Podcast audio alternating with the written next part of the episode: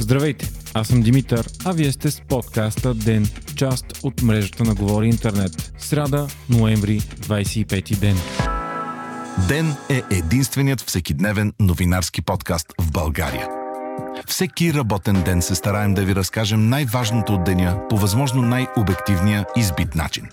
ДЕН съществува от една година и има над хиляда и сто абонати само в Spotify и десетки хиляди слушания на месец. С други думи, ДЕН е един от най-слушаните подкасти в страната. И да, можете да рекламирате в един от най-слушаните подкасти в страната. Ако искате вашия продукт или услуга да присъства в канал с над деветдесет процента ангажираност на аудиторията, пишете на info at говори интернет точка com. А ако сте слушател и искате да подкрепите ДЕН, можете да го направите в patreon dot com slash говори интернет, избирайки опцията Денник.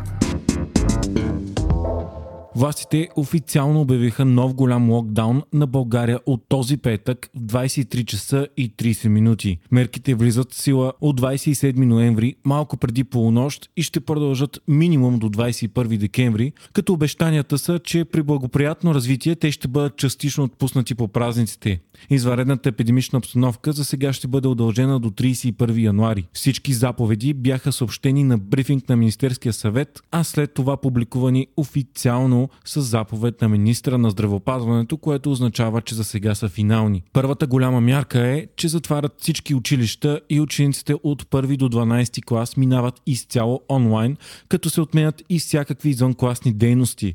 Затварят и детските градини и яслите, с изключение на две детски градини в София, които ще поемат децата на лекарите, които са на първа линия. По повод решението за затварянето на училищата, на пресконференция днес министрът на здравеопазването Красимир Бълчев обяви, че се обмисля удължаване на учебната година на учениците от първи до шести клас с две седмици през юни с цел да се навакса изпуснатото. Втора мярка е забраната за провеждане на всякакви групови, културни и развлекателни мероприятия. Единственото изключение тук са театрите, и то при едва тридесет процента заетост на местата. Забраняват се и частните тържества и събирания, ако на тях присъстват повече от петнадесет души. Забранява се и провеждането на всякакви какви спортни тренировки и състезания на деца до осемнадесет години. Затварят и всички фитнеси. Забранява се провеждането на организирани екскурзии, присъствени конференции, конгреси, семинари, обучения и така нататък. Затварят всички ресторанти, барове, заведения за храна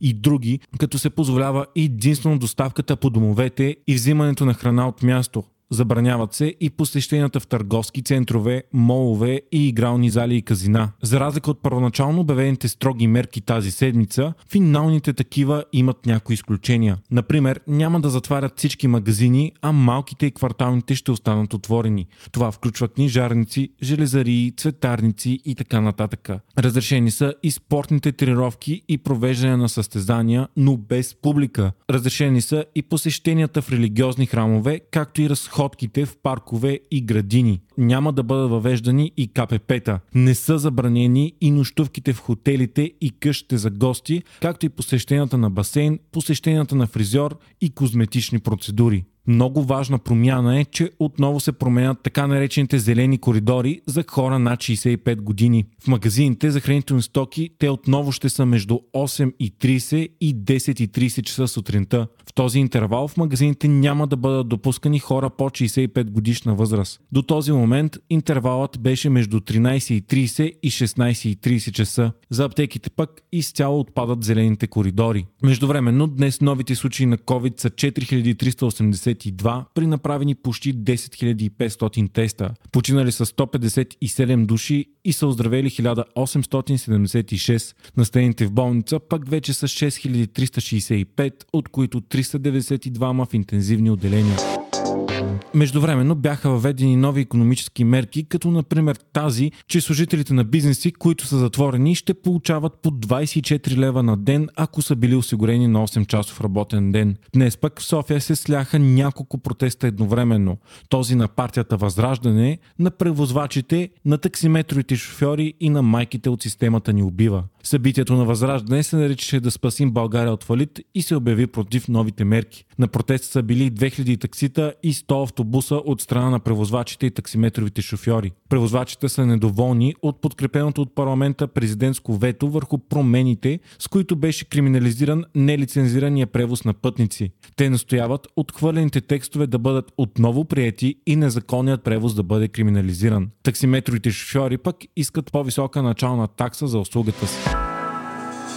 Първите вакцинации в Европейския съюз могат да започнат още преди Коледа, обяви председателят на Европейската комисия Урсула фон дер Лайен. Тя предупреди страните членки, че трябва спешно да направят вътрешна логистична верига за разпределение на стотици милиони ваксини. Споразуменията на Европейския съюз са за осемстотин милиона дози на общо шест ваксини, които са предназначени за четиристотин и шейсет милиона души население на Съюза. Междувременно Франция започва постепенно да отменя строгите мерки, след като президентът Макрон обяви, че най-лошото от втората вълна е преминало. Очаква се до Коледа постепенно да заработят магазините, театрите, кината и хората да могат да прекарат празниците с роднините си. Заведенията обаче ще останат затворени поне до двайсети януари. Германия пък, въпреки строгите частични мерки от последните седмици, броят на новозаразените не намалява и само за последното денонощие е имало почти единайсет хиляди нови случая, а общия брой на случаите от началото на пандемията доближава един милион.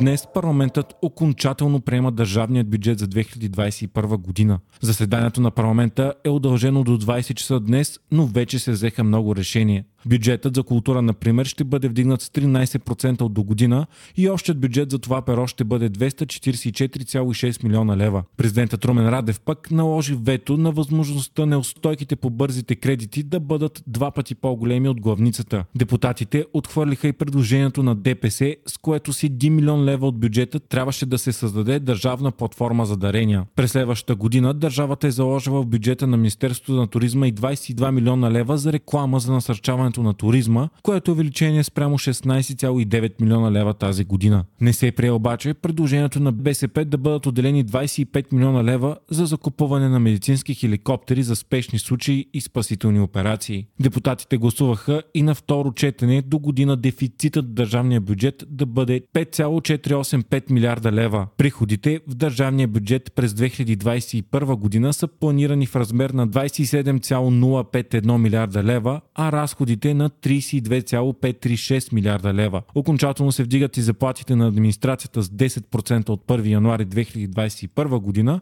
както и тези на служителите на МВР с петнайсет процента. На шейсет годишна възраст почина един от най-легендарните футболисти в историята – аржентинецът Диего Марадона. Той е починал от сърдечен удар. Марадона претърпя наскоро операция заради тромб в мозъка. Той заедно с Пеле се смята за най-великия футболист на двайсети век. Най-известен е с изпълнението на така наречената Божия ръка, спорен гол, който вкарва с ръка по време на четвъртфиналите на световното по футбол през хиляда деветстотин осемдесет и шеста година, когато Аржентина печели с два на един срещу Англия. Същата година Аржентина става световен шампион. В Европа най-големите си успехи постига в отборите на Барселона и Наполи. Вие слушахте подкаста ДЕН, част от мрежата на Говори Интернет. Водещ и главен редактор бях аз, Димитър Панайотов, а аудиомонтажът направи Антон Велев. ДЕН е независима медия, която връща на вас слушателите си. Ако искате да ни подкрепите, можете да го направите, ставайки наш патрон в patreon точка com, Говори Интернет, избирайки опцията Денник. Ако пък не искате да изпускате епизод на ДЕН, не забравяйте да се абонирате в Spotify, Apple iTunes или другите подкаст приложения, които използвате.